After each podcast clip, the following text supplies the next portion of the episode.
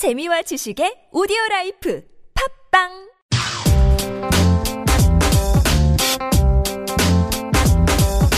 여의도 밀착 취재기.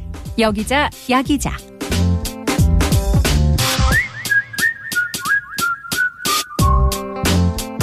네, 오늘도 어김없이 두 분의 여기자 야기자를 모셨습니다. 뉴시스의 이현주 기자 모셨고요. 어서 오세요. 안녕하세요. 한결의 엄지원 기자 모셨습니다. 어서 오세요. 안녕하세요. 네, 이제 며칠 남지 않았네요. 대선 당일에는 거의 밤새시는 거죠, 두 분 다.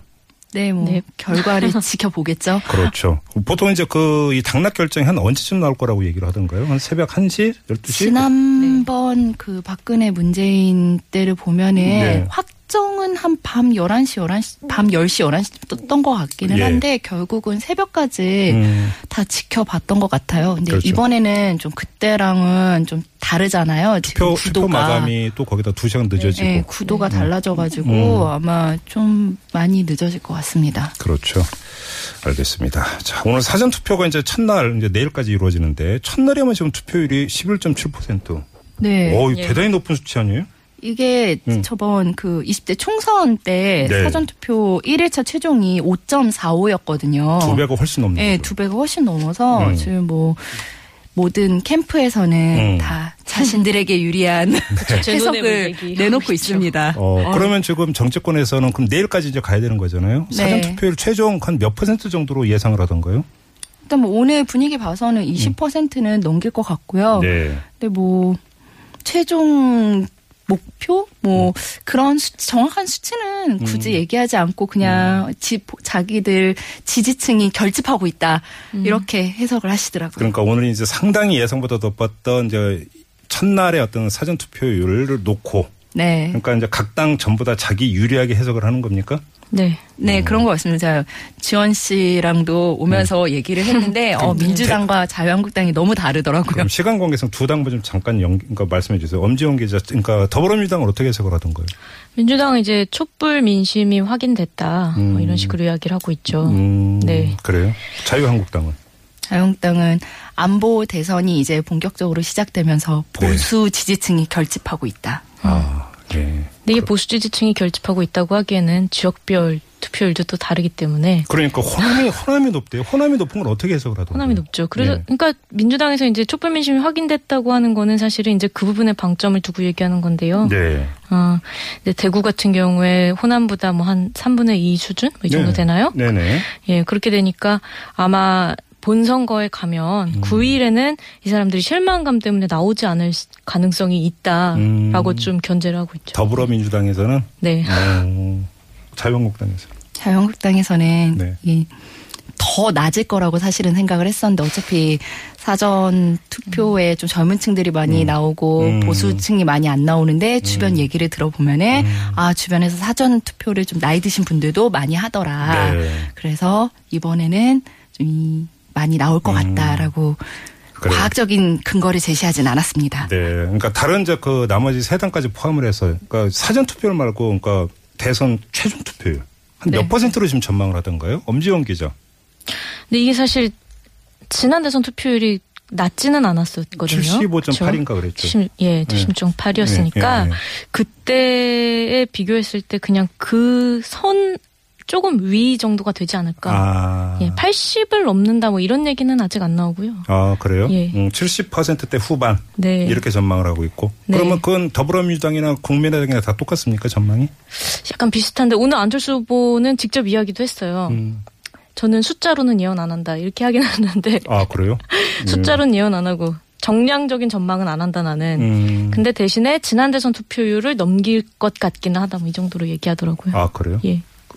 자유한국당에서도 뭐 70%대를 예상하고 있기는 한데 음. 네. 이제 좀, 좀 약간 모순이 되는 부분이 좀 있는 게요. 자유한국당 같은 음, 음, 경우에도 음, 음. 이렇게 보면은 투표율을 독려를 하면서도 네. 사실은 투표율이 많이 나오면 높으면은 보통 높은 투표율을 판가름하는 게 보통 3, 40대거든요. 네, 네, 이게 네. 원래 50대 이상 자유한국당의 고정 지지층들은 음. 원래 투표율이 높다 이거죠. 그렇죠. 그렇기 때문에 음. 높게 예상보다 높게 나오면은 음. 아무래도 본인들에게 좀 불리하지 않을까라고 하면서도 음. 오늘 또 사전 투표율이 높은 거는 어쨌든 보수 지지층 결집한 것이다 음. 이런 식으로 해석을 하기 때문에 네. 어, 이렇게 좀 갈팡질팡합니다 사실은. 아, 그래요? 자, 이제 그, 근데 이제 지금 세대별 투표를 말씀하셨으니까 좀 더 깊이 들어가서 이제 세대별 투표율이 어떻게 되느냐에 따라서 이제 당에 이게 표정이 달라지는 것 아니겠습니까? 지금 자유한국당이나 바른정당에서 집중 공략하고 있는 대상은 역시 50대 이상 이렇게 봐야 되는 건가요?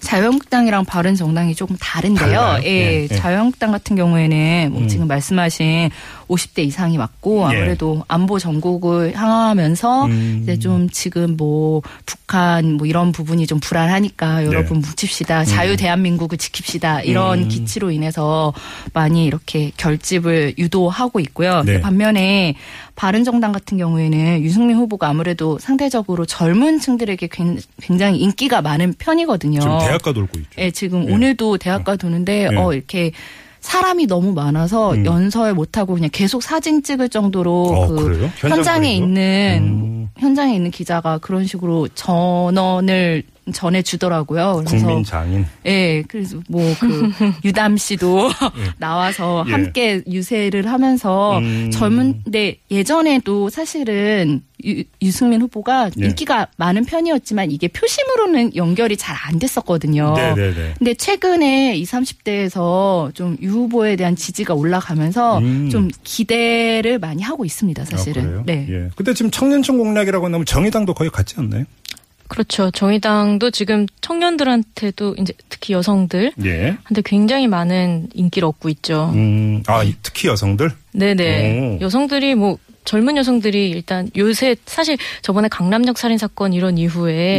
이제 여성 혐오나 여성 차별에 대한 문제 의식이 굉장히 높아졌잖아요. 아. 그랬던 여성 이2030 여성들이 이 신블리한테 확 그냥 그래요? 예 이동한 무게 중심 확 이동한 느낌이 최근 한 한 달 사이에 들더라고요. 오, 예. 그래요? 예. 지난번 문 후보의 뭐 동성애 발언도 있었지만 음. 하여튼 그 이후에 전반적으로 다 이제 이 사실은 영남 출신의 남성 중 중장년 남성 대통령 후보들 사이에서 예. 이 신불리의 발언들이 여성들에게 주는 음. 힘, 이 감동이 있는 것 같아요. 그래요? 예. 어, 그럼 젊은 여성들을 움직이고 있다 이런 지금 진단이네요. 네. 음, 저 근데 지금 이제 세대, 그러니까 지금 그 뭐라 그럴까요? 키를 쥐고 있는 세대는 어떻게 지금 그러니까 분석이 됩니까? 40대입니까? 어떻게 됩니까? 전체 그러니까 대선 결과를 좌우할 수 있는. 사실 기존에 이제 50대 이야기를 많이 했었잖아요. 네. 근데 이번에는 젊은 층도 사실 음. 많이들 이야기, 왜냐면 2030 세대들이 기존에 이제, 음, 적극 투표층이 아니었잖아요. 투표- 사실은 예. 20대 투표율이 가장 낮았죠. 그렇죠. 반드시 투표하겠다라고 하는 근데 그 응답이 이번에 보면 여론조사에서 20, 30대가 사실 계속 상승하더라고요. 어. 그런 추세들이 있어서 사실 각 당이 젊은 층을 다 잡는 게 굉장히 과제가 되어 있는 것 같아요. 야, 오히려 20대가 관건이 될 가능성이 있다. 이렇게 네, 보시네요. 사실은 이제 더불어민주당 같은 경우도 기존에 이제 20, 30대는 자신들의 고정 지지층이라고 생각해 왔었는데 네. 심상정 후보가 좀 가져가고 최근에 사실 유승민 후보도 많이 올랐잖아요. 음. 갑자기 10% 이렇게 나오더라고요, 20대에서. 오.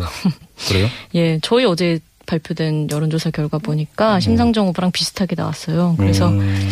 그런 부분들을 챙겨가는 것도 좀 관건이긴 한 것 같아요. 예. 어, 혹시 자유한국당은 청년층에 그 공을 안 들이나요? 제가 말씀드리려고 그랬는데요. 네. 아, 홍준표 후보는 사실상 네. 사실상 청년층을 네. 거의 뭐 포기한 거나 마찬가지다라고. 얘기를 할 수 있는 게 음. 일단 청년 공약이 있는 건 아시나요? 저 홍준표 후보에게도 청년 공약이 있습니다. 근데 네. 보통 네. 공약을 후보가 직접 발표를 하는데 음. 청년 공약은 그냥 보도 자료로 대체가 됐고요. 아, 그리고 그래요? 예, 그리고 예. 뭐 되게 재밌는 내용도 있는데 사람들이 잘 모르시더라고요. 어, 어떤 게 있었는데? 어, 뭐 예를 들면은 청년 대중교통 비용 할인, 어허. 뭐 대학 캠퍼스 내 뭐 이런 성차별 성폭력을 근절하겠다. 아. 뭐 이런 의상이나 메이크업 같이 취업 인프라를 좀 지원해 주겠다. 뭐 이런 재밌는 내용이 있는데 네. 일단 예, 많이 후보 스스로도 많이 신경을 쓰지 않는 것 같고요. 아무래도 홍 후보는 세대별로 보면은 음. 네. 이게 젊은 층보다는 음. 50대, 60대, 70대의 지지를 옛날만큼 옛날 그 한나라당 시대만큼 끌어올리면은 어쨌든 지금 다자 구도에서 음, 음. 당선이 된다라고 음. 생각을 하고 있기 때문에 네. 일단 50대 이상에게 원래 주력 원래 지지층에게 주력하는 그런 네. 모습을 보이고 있습니다. 이제 전통적인 그 보수 표심 네, 여기를 그것만 다 잡아도 음, 된다. 알겠습니다. 며칠 안 남았네요. 그렇습니다. 그렇죠. 이제 그 5월 9일 다음 주 화요일이면 대선이 이루어지고요. 저희도 개표 방송하는데 그때 두 분 또 이렇게 연결이 될 수도 있습니다. 열심히들 일하시고요. 예, 가능하면. 긴장 긴장하고 있겠습니다. 네, 왜 대답 이렇게 뭐하는지 모르겠습니다. 뭐 꼭- 꼭 연결하도록 하겠습니다. 네, 여기자 여기자 오늘은 여기까지 진행을 하죠. 수고하셨어요. 감사합니다. 네. 아, 뉴시스의 이현주 기자 그리고 한겨레 신문의 엄지원 기자 두 분과 함께했고요.